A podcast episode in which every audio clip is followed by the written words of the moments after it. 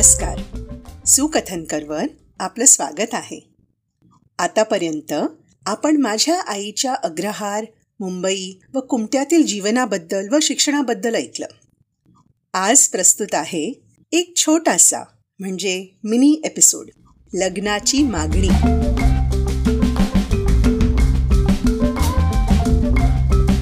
मी नववीत असताना माझा मावस भाऊ एकदा आमच्या घरी आला.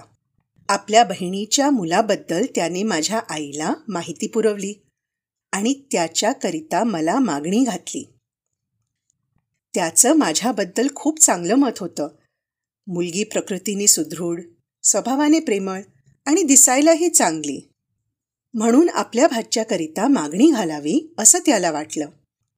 माझ्या मावस बहिणीचा मुलगा अंकोल्याला माध्यमिक शाळेत शिक्षक होता. दिसायलाही बरा होता. घरची परिस्थितीही चांगली होती. शेतीभाती जमीन जुमला असलेलं चांगलं घराणं होतं.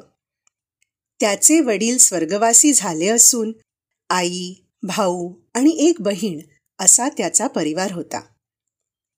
माझ्या आईकडून माझ्या मावस भावाने माझी जन्मपत्रिका म्हणजे हॉरोस्कोप मागून घेतली आणि आपल्या भाच्याच्या पत्रिकेबरोबर चांगली जुळते असं आईला येऊन सांगितलं.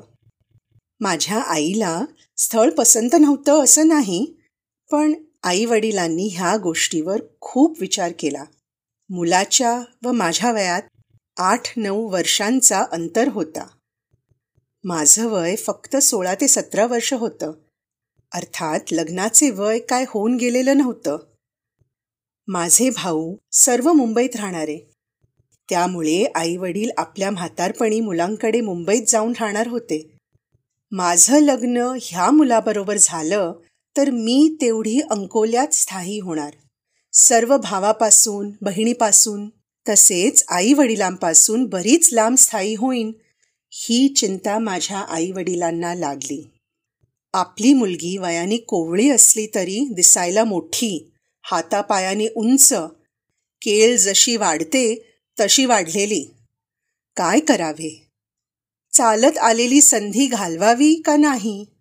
हा मोठा प्रश्न त्यांच्यासमोर उभा राहिला. आपलं उतारवय साठीच्या घरातलं. मुलींचं लग्न ही आईवडिलांची मोठी जबाबदारी.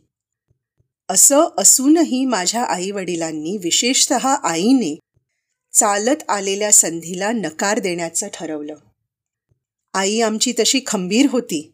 ती जरी जास्त शिकलेली नसली तरी तिचं मन इतकं सुसंस्कृत व बुद्धी इतकी तल्लख होती की एका खूप शिकलेल्या बाईशी तुलना करावी.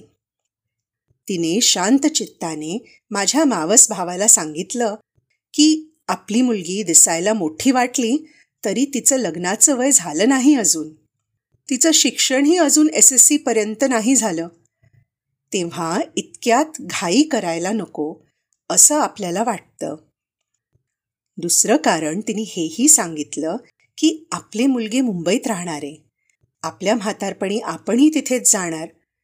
जर हे स्थळ मुलीकरिता निवडलं तर तांदळातली पाखड काढून टाकल्यासारखं होईल. आपली मुलगी जवळ स्थायी झाली तर त्यात आम्हा सर्वांची खुशी आहे. आईचे असे विचार ऐकल्यावर माझ्या मावस भावाचा थोडा विरस झाला असला तरी त्यालाही ही गोष्ट पटली.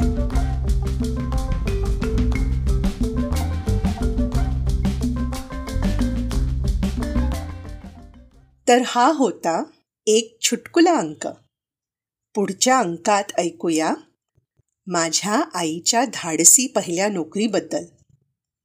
माझा प्रयत्न आहे की आठवणींच्या झरोक्यातूनच्या अंकांची प्रस्तुती अगदी अतूटपणे माझ्या मनापासून तुमच्या मनापर्यंत पोचो जर तुम्हाला हा पॉडकास्ट ऐकायला आवडतो तर तुमचं मत रेटिंगद्वारा नक्की मला पोचवा.